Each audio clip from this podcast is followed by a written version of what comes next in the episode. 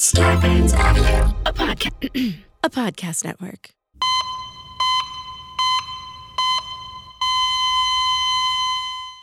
Hey, hey, hey, I'm shaking up some protein powder in a bottle of water.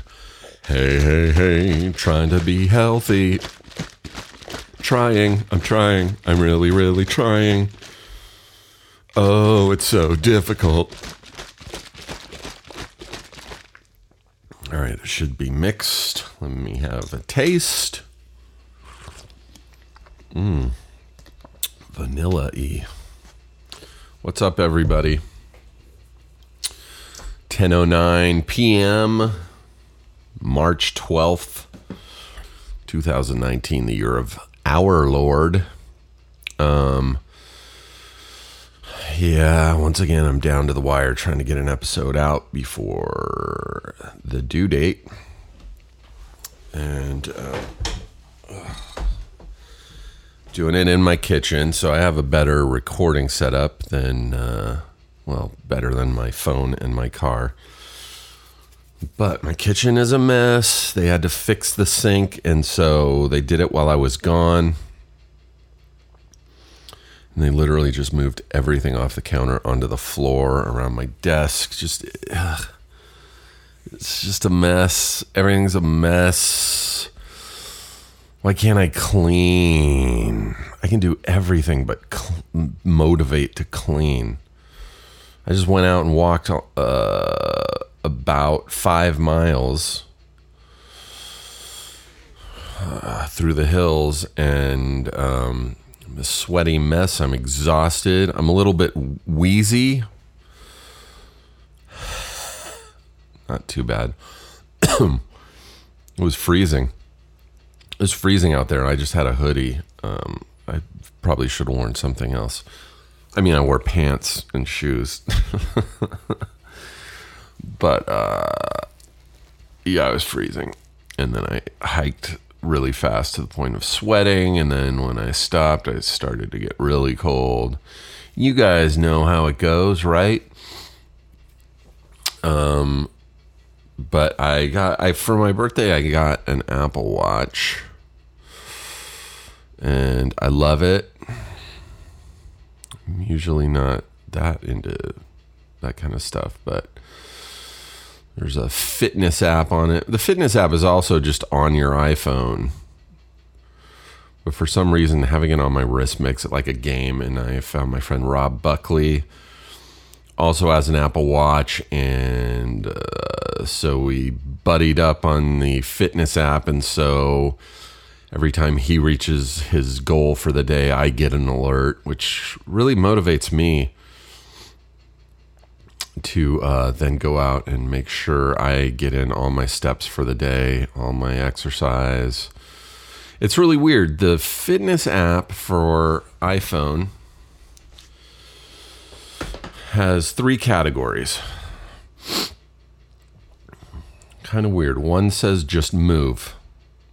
It's just move. Just you know, your arms, your legs, walk around, just your daily activities and you want to burn according to this app it has it for me it started at 530 calories.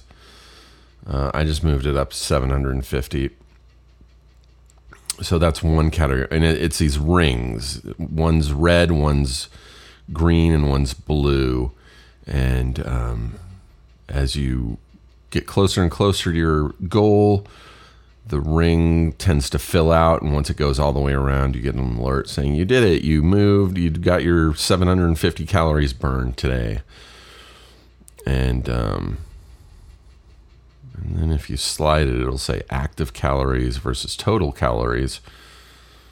Um, it says my active calories burned 1,257. Total calories 4,178. So that's one ring. That's one uh, part of the fitness app. The other one is exercise, which I feel like exercise and movement should be the same thing, but it has uh, 30 minutes of exercise a day on this app. I'm cool with that. um, I today did 54 minutes out of the 30, so I'm I almost doubled it. Um, oh, I think the total active time is for the week because it says 14 hours. Today, 54 minutes, total active time, 14 hours. I don't know. I'm not, I got to read. I'm just trying to fill out these colorful rings and, and get my uh, alerts that I that I reach my goal for the day. Because when I do, then Rob Buckley gets a um, he gets a prompt that says he that he that says I did it, and that'll make him motivate to do more. And then I get prompted when he does it. It's a pretty cool app. But the weird one, so it's three rings. One is you know 750 calories of movement, or you get from movement. One is 30 minutes of exercise. And the other one, it says stand. It wants you to stand a certain amount of time every day. And according to this, the, the default setting on this app, it wants you to stand 12 hours. That's fucking crazy. what if you have a desk job? Even if you go and exercise for one hour, you've only stood for one hour. It's both on my uh, app and what I've noticed on Rob's. Um, it's hardest to get the standing achievement. I can do exercise, I can do walking, I can do movement. Standing is the tough one. Like I I was just in Nashville and I flew back Sunday night and um if you sit for too long, your phone buzzes, your Apple Watch buzzes, and it says, um, time to stand. I'm like, I'm on a four and a half hour flight. I'm really, I'm in no place to stand. I'm also on a window seat. I don't want to crawl over everybody. So that's been the tough one. It's, however, today it says I have stood 11 of 12 hours. That can't be right. I have not, I did not stand for 12 hours or 11 hours today. Period. No effing way. Whatever. Oh, good. The refrigerator went off. I'm sure you guys are stoked. Yeah, so I walked five miles today. And uh, an equivalent, it says, of 17 flights of stairs. Uh, says I've only gotten about 9,000 steps. Ideally, I'd like to get 10. So that's got to be like six miles. Jeez Louise. Who can walk six miles in a day? That's bonkers. Anyway, so yeah, I, I mentioned that. Um, I mean, A, there's no guests this week because I haven't been home. I've been in Nashville, Tennessee for, let's see, Thursday through Sunday night. That's like four days. Um, which I could have spent one of those days recording someone if I had had the time, but I didn't. I was out of town. So I got back last night. I had stuff to do yesterday. And so here we are once again, Steve Agee down to the last minute waiting to record his podcast. Ah, jeez. Sorry, guys. Um, I'd never been to Nashville in my life. I loved it. It's a pretty cool city. I like the music scene. I went and I did stand up comedy. Um, it was really fun. The people were great. The crowd was great. I have a few mus- musician friends who live in Nashville. I got to see them, and uh, that was really cool. Um, but it rained almost the entire time. It was a it was freezing in Nashville, which is a bummer, and b it was raining. So I would have liked to have had uh, a little bit better weather. But I still got all my steps in. I walked everywhere. I could have literally just laid in bed all day. I was in a brand new hotel. It was their first week of being open. So it was their grand opening weekend, which was a bummer because they had like a DJ in the lobby all sorts of fucked up events. Like it was just a mob scene in the lobby. um, which I don't give a shit about. Congratulations, you have a hotel. Wait, is that our title? Congratulations, you have a hotel. Yep, there we go.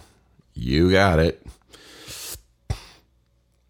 Um, yeah, I'm still a little bit wheezy from that hike. Um, yeah, I don't give a shit that it's your first week open. Congratulations. Every single business that you see operating currently had a first week open, and I'm sure not all of them had a fucking DJ. Oh, man. And it was one of those, you know, boutique hotels. It's called Dream Nashville. The rooms were really cool, really nice, pretty quiet. Uh, once you got up to your room, the lobby was just a zoo of people and they were just overcompensating um, opening weekend. We got there in a lift, and uh, we couldn't even get out of the car fast enough. And there were literally, I, I'm not even joking. There were three of us, me and my friend Brendan and his wife Courtney. Three of us. We each had like three bags, and and before we could get out of the car, no joke, at least six or seven bellhops mobbed around your car, all grab every single bag you own, and they all walk them in. It's like, am I fucking supposed to tip fucking seven, six or seven guys? This is crazy. Also, I didn't ask. I didn't ask you to grab my bags. Usually they're like, Can I get your bag, sir? And you go, No, I'm good. Or sure.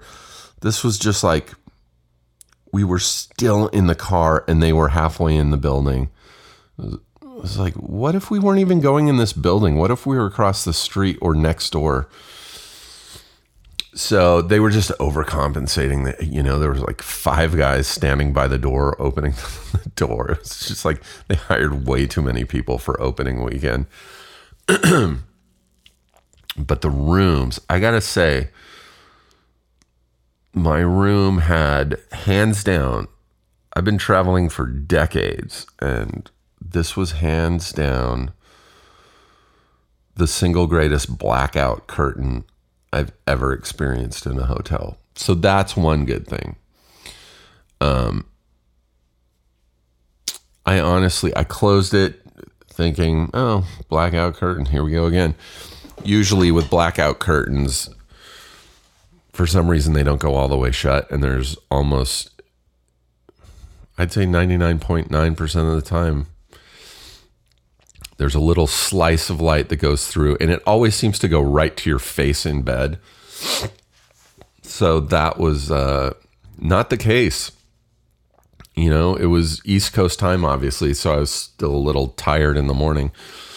But uh, I think the first morning I woke up at like almost 11 or noon, Tennessee time, East Coast time but I I woke up because I had to go to the bathroom. I had to pee. I like go. I get back in bed. It is pitch black. And I like just kind of grab my watch to see or my uh, iPhone to see what time it is.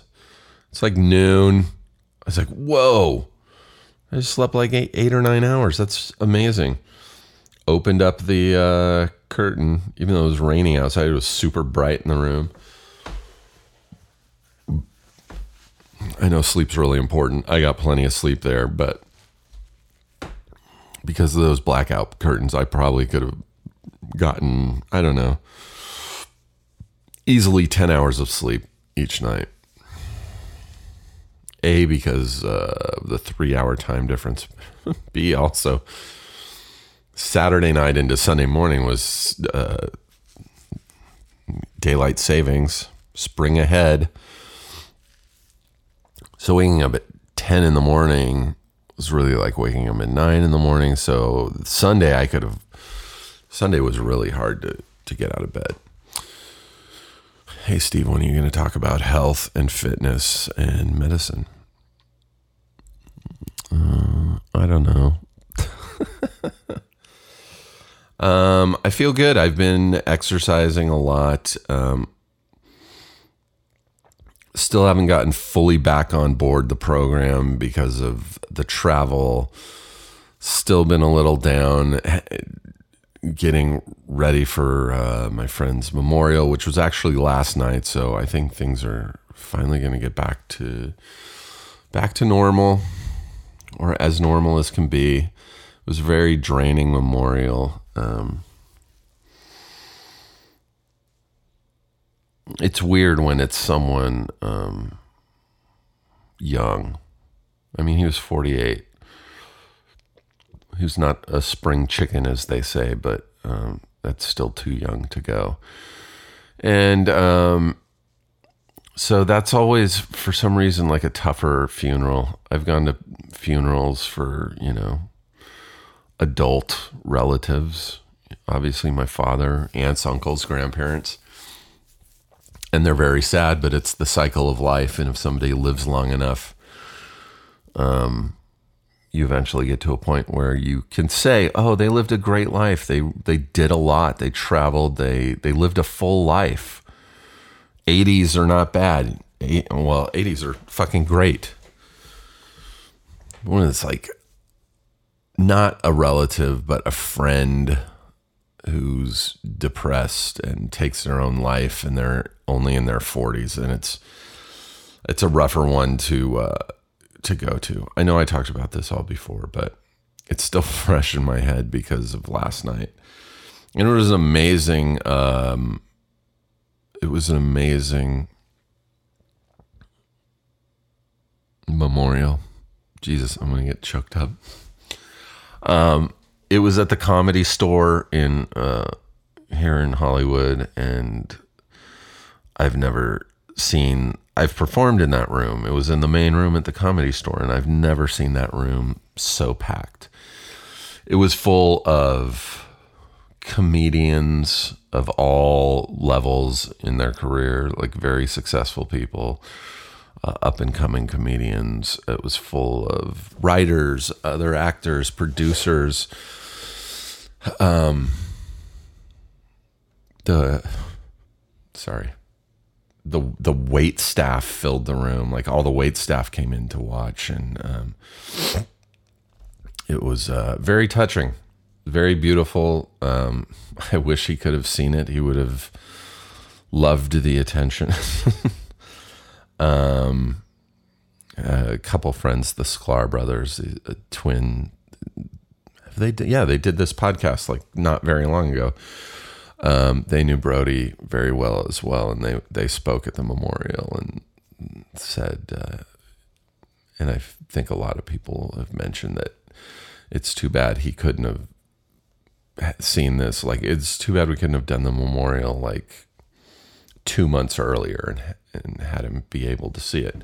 Which, oddly enough, and I think I've talked about this on the podcast. I don't know if I have. I think I have uh, with Dave Dastmalchian when he d- has done the podcast a couple times. I'm, I'm fairly sure we've talked about it. And this goes along with what uh, the Sklar brothers were saying. Um, Dave and I have wanted to, for a long time, to do these uh, living funerals. Dave keeps calling them living wakes, but it's not a wake. It, it would, you know, it's an actual funeral we would give for our friends who are still alive. Um, it sounds really dark, but it also sounds kind of awesome to me.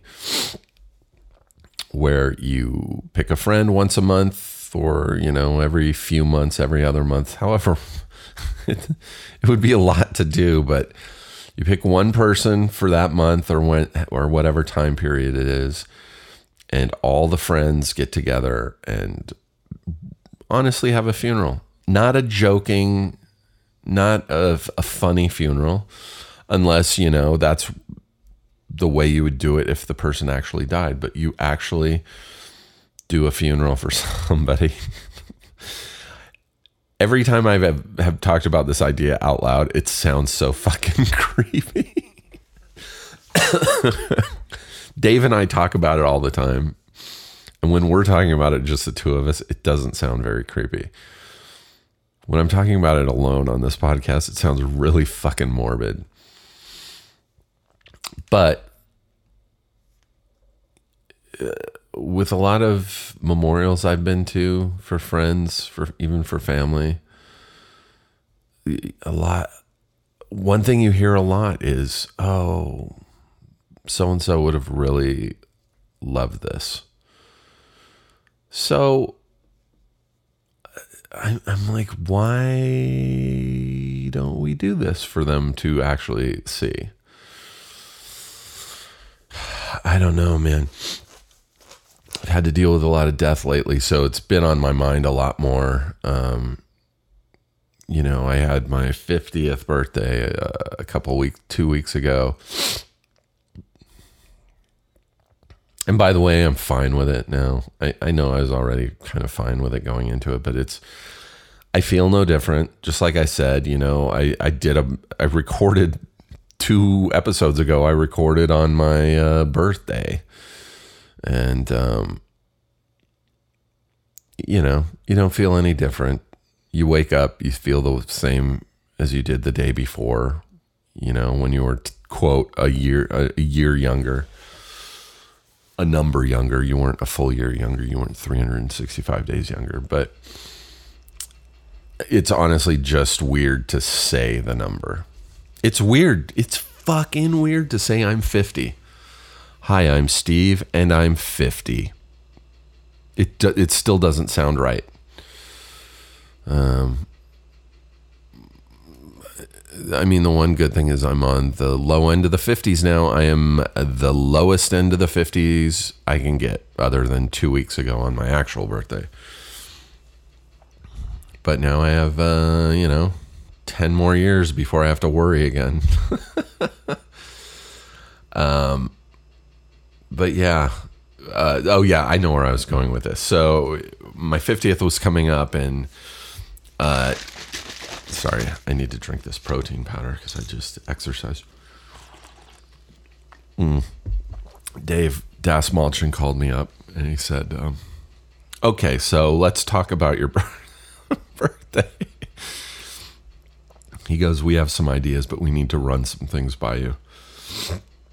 I was like, "And sorry for the sniffling. It's it was really cold and and shit outside. Whatever." Anywho, also I just I've flown twice in the past week, so I'm shocked I haven't gotten sick. That's pretty cool, by the way. Somebody um, remind me to go to finish the story about Dave and my birthday, but um, if you follow me on the We're No Doctors Instagram, you know that I try to weekly post. Uh, a photo of the CDC flu map to show the uh, what the outbreak of flu looks like across the country. For like the past three or four weeks, the the map has been solid brown, which is widespread, which is a bummer. And I had to fly during that. I was a little nervous, even though I had the flu shot. Whatever. it doesn't bother me as much anymore. This podcast has really helped me out you know, in that respect. I'm just at a point where I'm like, fuck it, I'll fly, whatever. If I get sick, I get sick. People get sick, and that's that. Um, but I flew, you know, Thursday and I flew last night. Very full planes and the cold and flu season. It was fine. Also, the newest uh, flu map, by the way, which I posted Friday. Um, Vermont is yellow. Washington, D.C. is still yellow. Hawaii is yellow. So we're uh, going back down. I think we uh, have hit the precipice. We've hit the crux. We've hit the peak of flu season. I think we're uh, on the downslide. So that's good news. Okay, what I was going to say about Dave was he's like, we got some options for your birthday. He goes, one, we could all go some, we could get a bunch of friends and go somewhere cool. We could have a party locally. Or we could, and I know we've talked about this a bunch, you could be the first quote guest at uh, our uh, funeral party. We can have a funeral for you and uh, you can live through your own funeral. And boy, when he said it, it really kind of freaked me out. It's been something we've been so excited about for so long, Dave and I. And then uh, he presented it to me, and I was like, oh, hmm, it is my birthday. This is kind of dark. And he was like, you know, he goes, Eve, which is his wife, she's been on the podcast as well. He's like, Eve thinks that's a little too dark. And I was like, yeah, let's go somewhere. it's a good idea. I don't know if we should do it on birthdays, though. Um, Maybe we should. Oh, man. There's so much to discuss. Dave and I really need to get together and discuss this. But also, you know, there are friends of mine who I wanted to come. Uh, one who just lost a parent. So it's like, do we really want to make them sit through my funeral, uh, you know, after just losing a parent? So we opted to go to the Madonna Inn in San Luis Obispo. And uh, I think it was a better choice. Um, uh, although I, I still am curious what all my friends would say at my funeral. And we still have a lot of details to work out about this uh, living funeral. Like, do you really go all out and make it a real funeral and call their family? Because I think with friends, it's cool to do. I think with family, especially older family, like, that's pushing it like I don't think if we had done that funeral for me, I think my mom would have been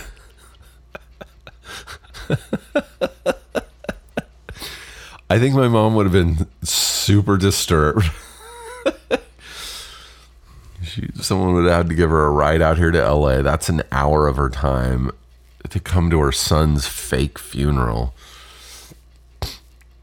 and then watch a bunch of his friends who she doesn't really know oh god it's such a weird yeah we have a lot of stuff to work out with these living funerals. But i think it'll happen. I think it's gonna happen. We're gonna make this happen. Mmm vanilla. I gotta get back into the gym. Like i was saying um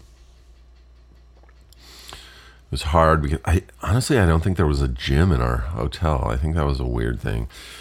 So I was just walking everywhere. Even though it was raining, I would just they had umbrellas in the lobby that you could just take and I would take an umbrella and I would just go walk in the rain.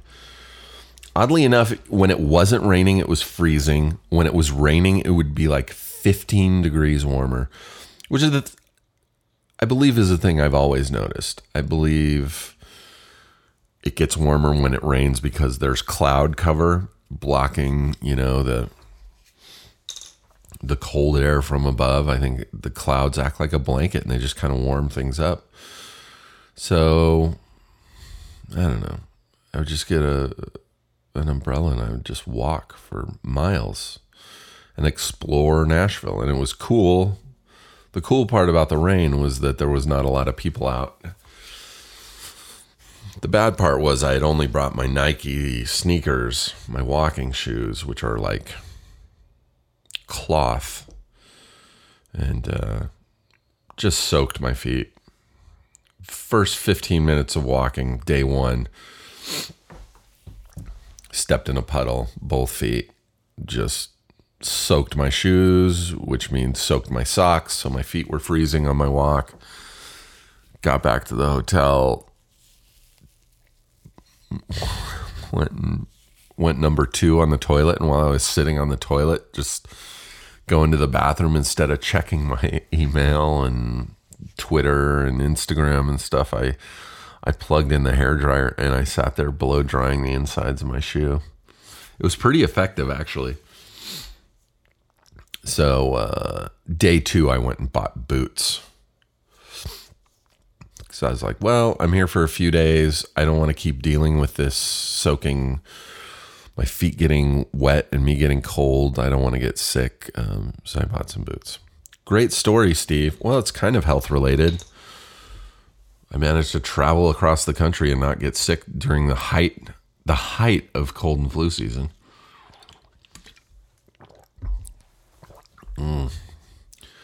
Um, but now I'm back and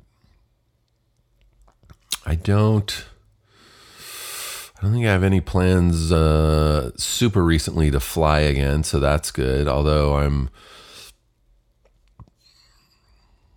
next month I'm going to Austin, Texas for a few days to work on a short film with some friends. That'll be fun. I haven't been to Austin in like 12 years or more that'll be cool. Um, and then I'm really excited about this. I just put down a deposit on a uh, meditation retreat, seven days in Indonesia. I know that's weird. It's also like a 30 hour flight, which when you're six foot six is a huge bummer. I can't do first class because that's really expensive. International first class, it's like six thousand dollars. So that is off the table. Um, I keep looking into there's a there's a thing called Scott's Cheap Flights where they notify you anytime there's well cheap flights somewhere. So I'm signed up for that. Hopefully, I'll find something to Indonesia or Australia or Singapore. I don't know. I gotta I gotta find a cheap flight to Indonesia. Holy shit. It's funny that I would be going to Indonesia for a meditation retreat. So basically going to literally just calm myself, my whole being, my whole spirit, my whole essence to calm it. Yet getting there is probably the most stressful thing I could imagine. Flying. I hate flying. I can't imagine being in coach for 30 hours. I'm not against coach. I'm not above flying coach. It's just when I do it, it's usually like, you know, it's usually like a maximum of like five hours if I'm flying to like New York or something. And that's, I can do that. I don't like to because I'm six foot seven. I'm not exactly skinny. I'm skinnier now, but I'm not exactly skinny. So, uh, you know, I'm afraid of getting a blood clot in my leg while I'm flying 30 hours to Indonesia. That would be fucked up. Oh, he was on his way to Indonesia to a meditation retreat and he got a blood clot halfway across the Pacific Ocean.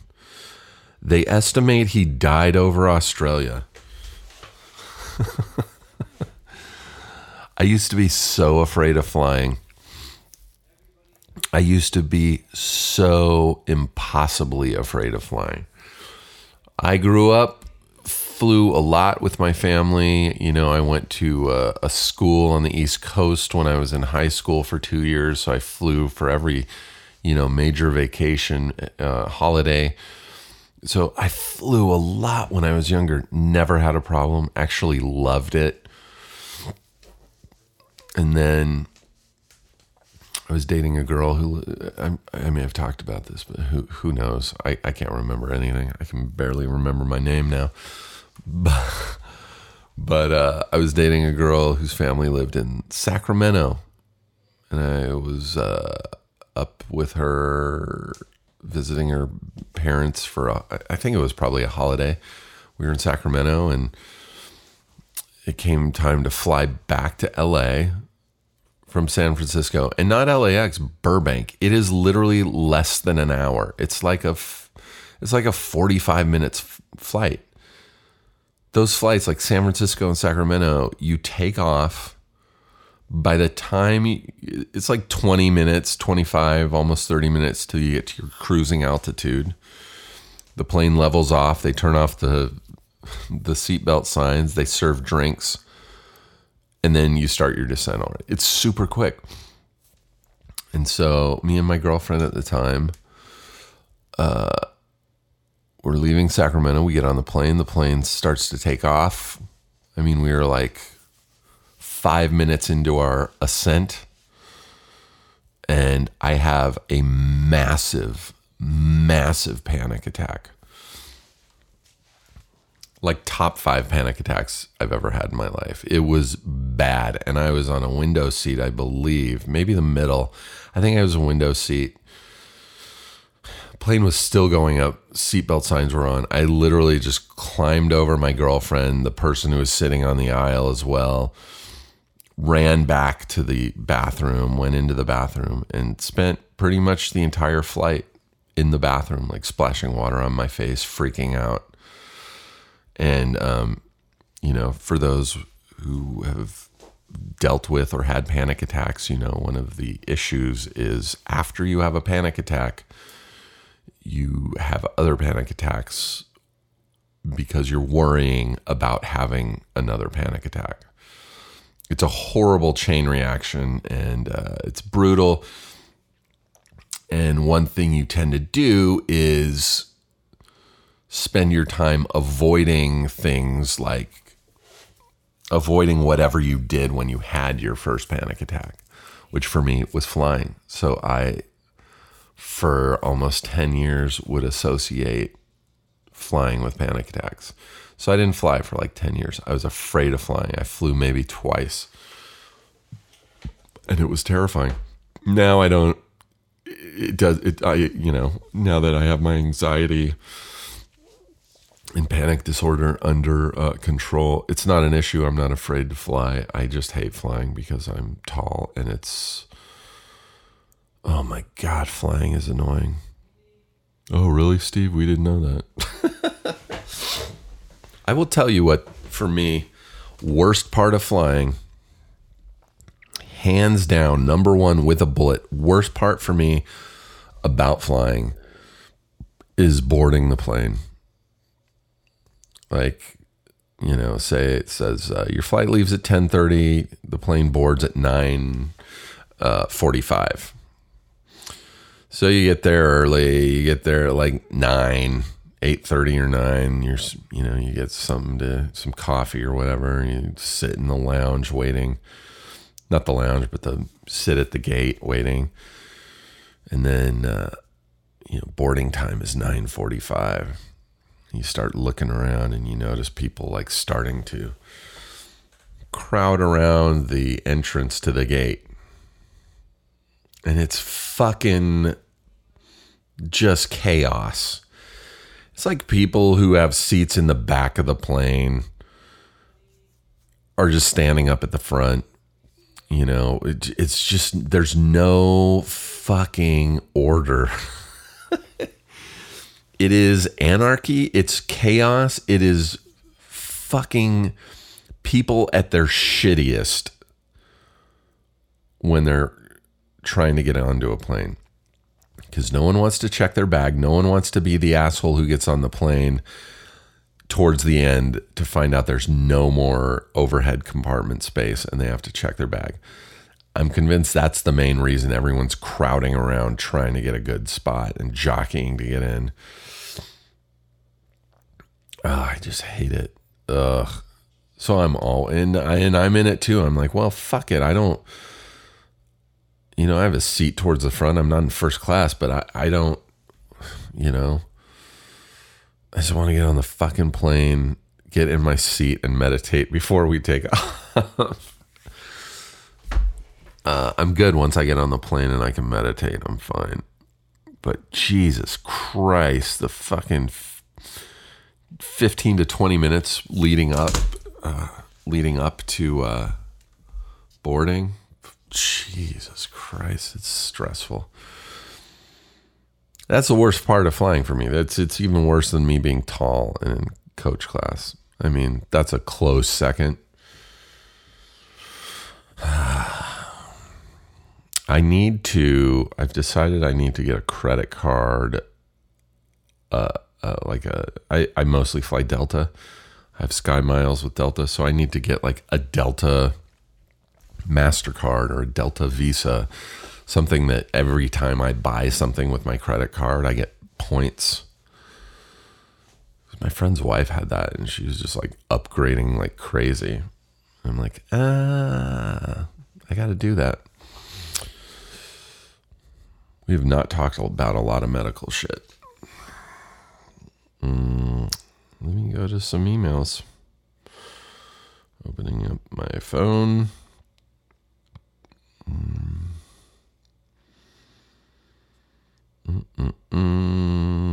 By the way, it is March 12th. We're two and a half months into 2019. I have not worked one day this year. That's stressful to me. I'm just burning through my money. And uh, I worked so much last year. It was crazy. It was awesome. It, it let me breathe a little easier, especially towards the end of the year when I'm usually like really stressed out. But now it's like, because guess what? Landlords do not give a shit if you're not working. they want that goddamn rent. All right, no docs. Mm-mm.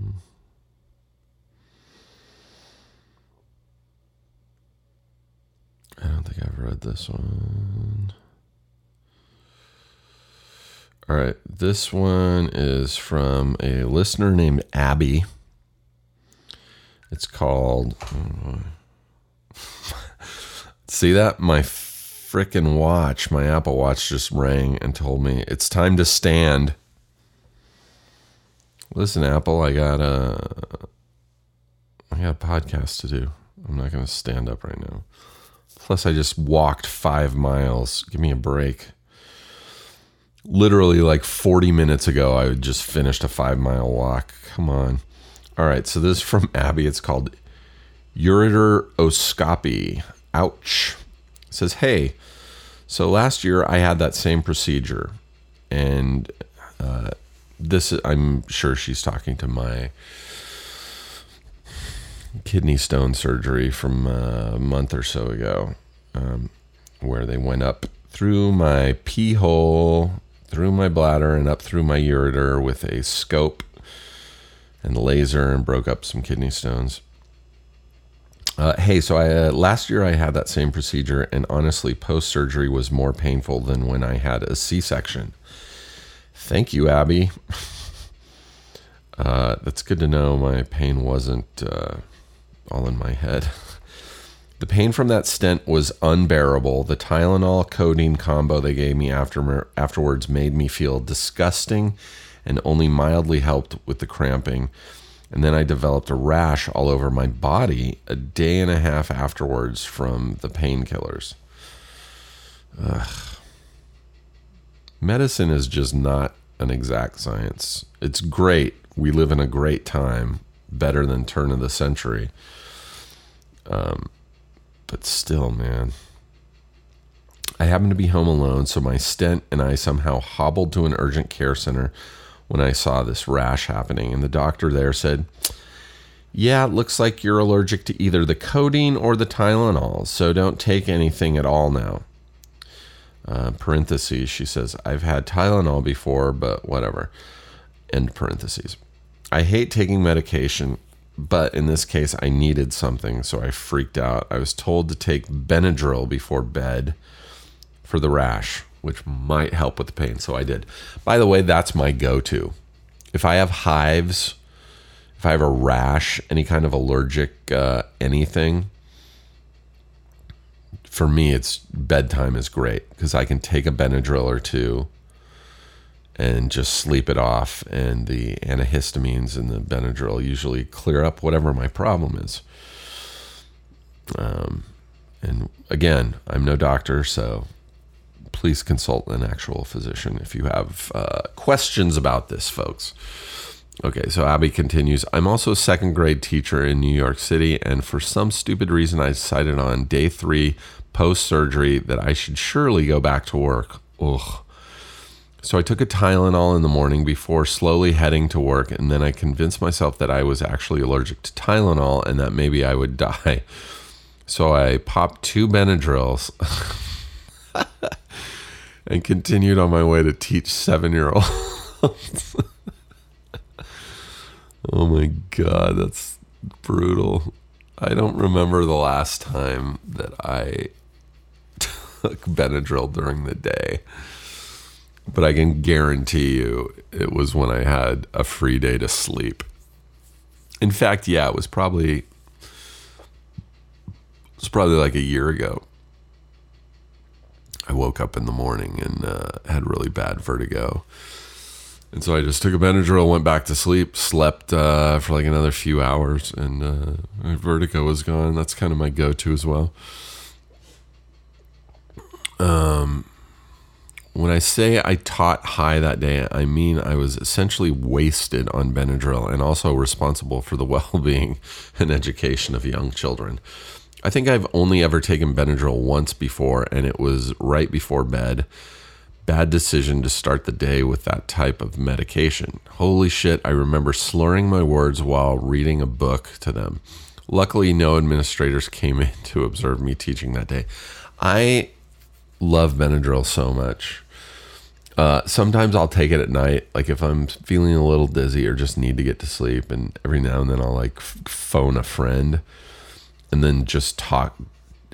I like to talk to someone until the Benadryl kicks in and puts me to sleep, but there's usually a period while we're talking when it kicks in that I just I do I, I guess I do get a little slurred in the speech, but also I, I tend to like kind of nod out and like not finish my sentences.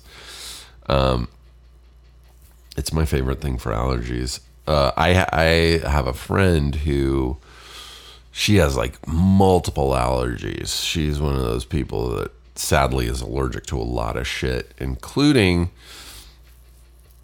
red, uh, you know, dye that's in a lot of foods, like food coloring, like red food coloring.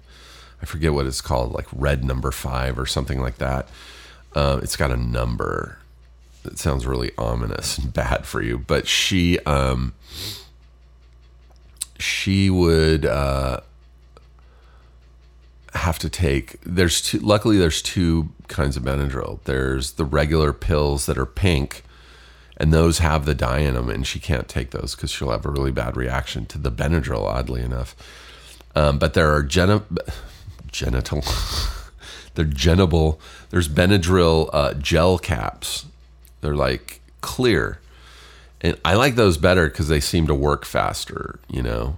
And if I need it really, really fast, like if I'm having a really bad reaction, like when I had a really bad reaction to taking Cipro and I got a rash like head to toe and in my mouth and throat and was wheezing, I didn't want to like take a Benadryl and wait 15 to 20 minutes for it to kick in. So I, luckily, I had the gel, the gels. And so I, I popped two of them and bit down to break them, and uh, it hit me a lot faster. So, if you're allergic to dyes, like there there is other Benadryl options. Also, sometimes if you go to the hospital, they can give you Benadryl in liquid form, like in your IV, which is, from what I understand, is great.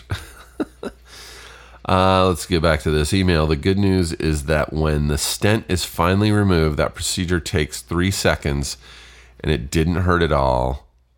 Oh, I think she wrote this before I had my stent out, and I was super worried and asking people if they had any uh, experience with this.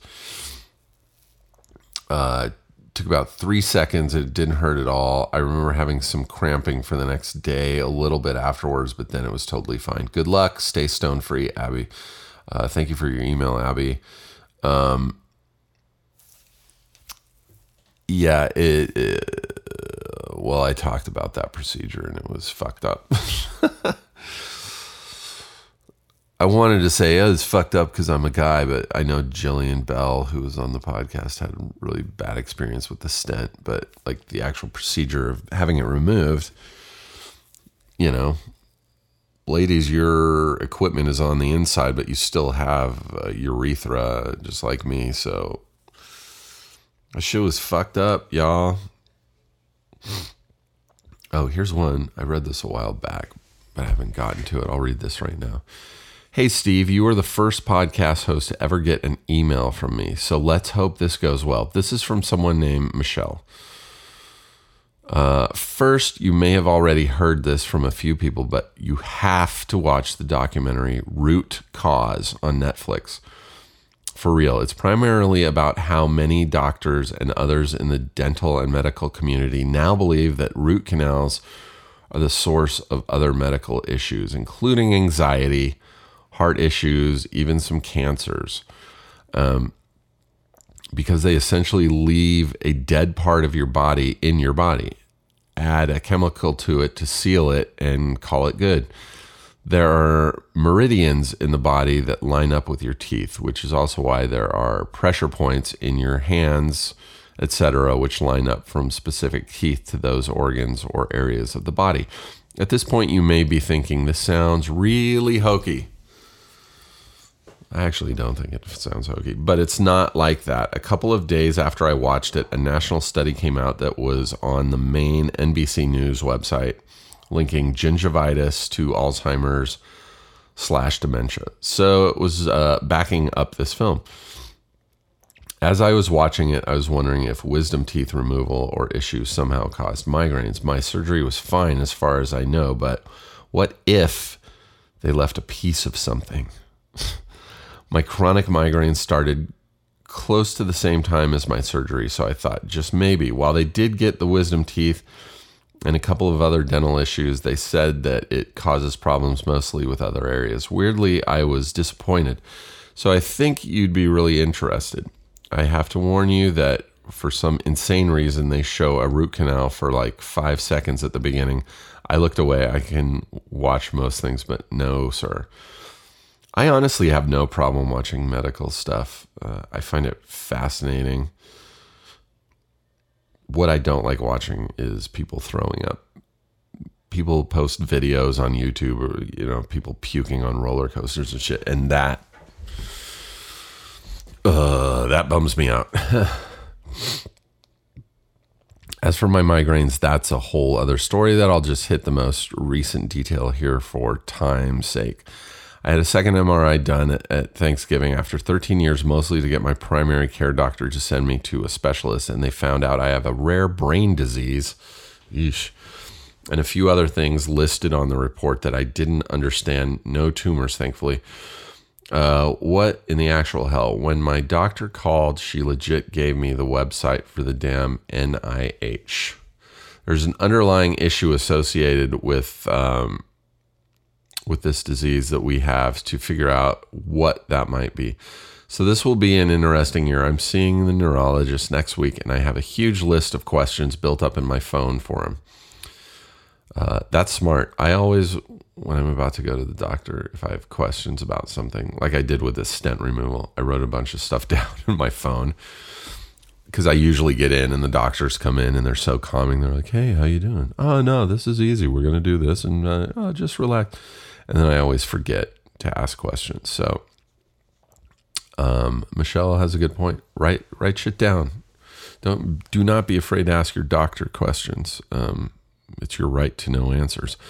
Uh, getting back to the email, I was going to wait to email you until after so that you'd have a cool story, but I'm hoping you'll say you watched that documentary because of Michelle in Lubbock, Texas. But I'll let you know about the brain thing too if you want. Um, of course, I do want to know. Finally, I'm pretty sure you know my aunt. Oh, per your mention of mutual buddies in Queens of the Stone Age and your lucky trips to Joshua Tree and seeing her likes of your Instagram stuff. Well, I won't read uh, first and last names, but she names her aunt. Anyway, she'd roll her eyes more than I usually do if she knew I was emailing the podcast and you. I uh, hope you're feeling better from your surgery and have a great Groundhog Day. Michelle. Uh, thank you, Michelle. I actually do want to watch that um, documentary. I've had a few other people tell me to watch it, like actual friends of mine say I should watch it.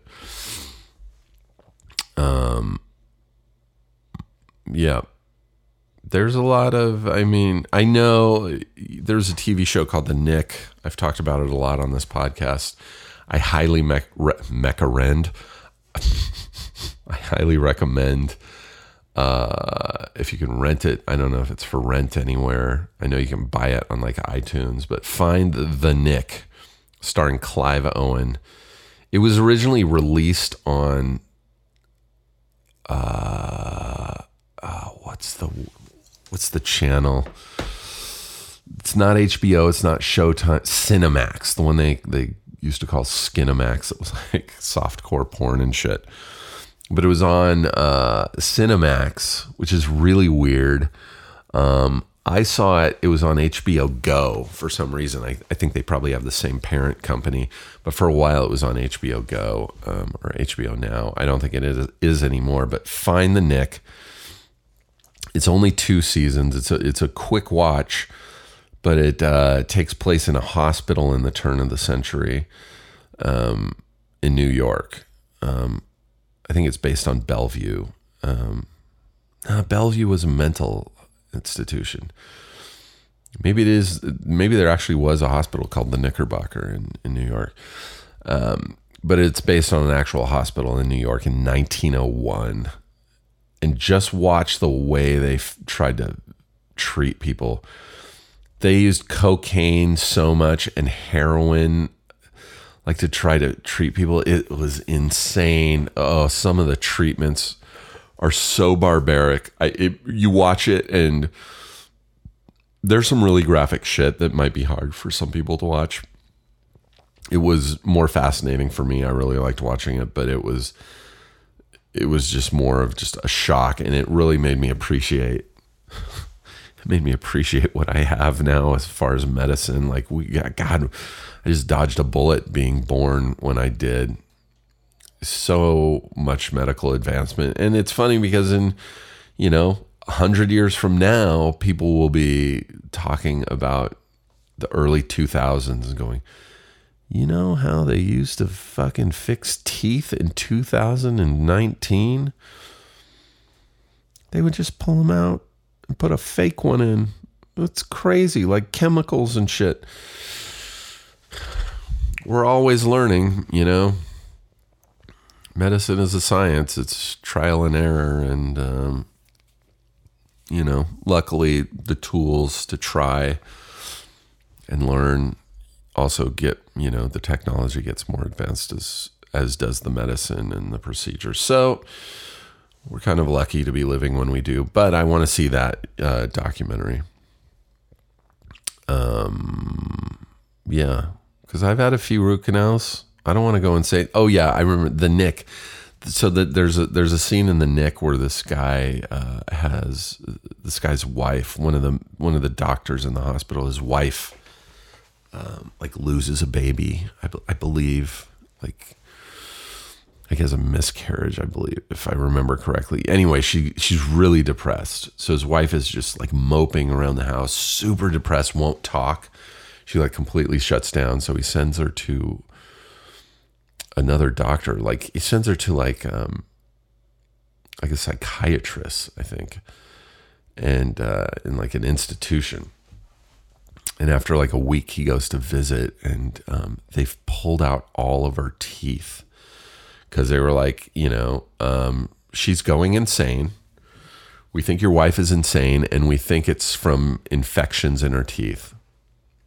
So we just pulled her teeth out. So the, you see this woman? She has no teeth at all. They literally just pulled all of her teeth out. They're like, well, we didn't want to take any chances, so uh, your wife has no teeth anymore. Um, you know, but your teeth are right by your goddamn brain. So when you get an infected tooth, like that infection is right by your. Uh, ugh. Now this kind of stuff really gets me really gets me worried. Mm. And look at that. It's been an hour. Um, I think we really did it, guys.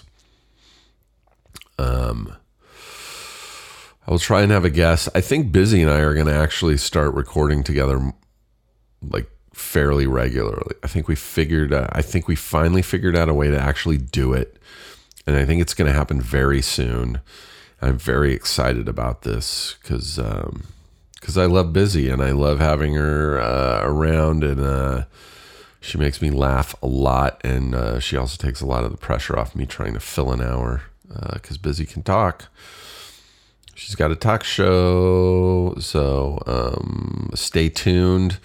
Uh, thanks for listening, guys, and uh, I hope you have a great weekend. Wash your hands, stay healthy. I think we're on the downward slope of flu season, uh, so hang in there and uh, take care. Thanks, guys. Bye.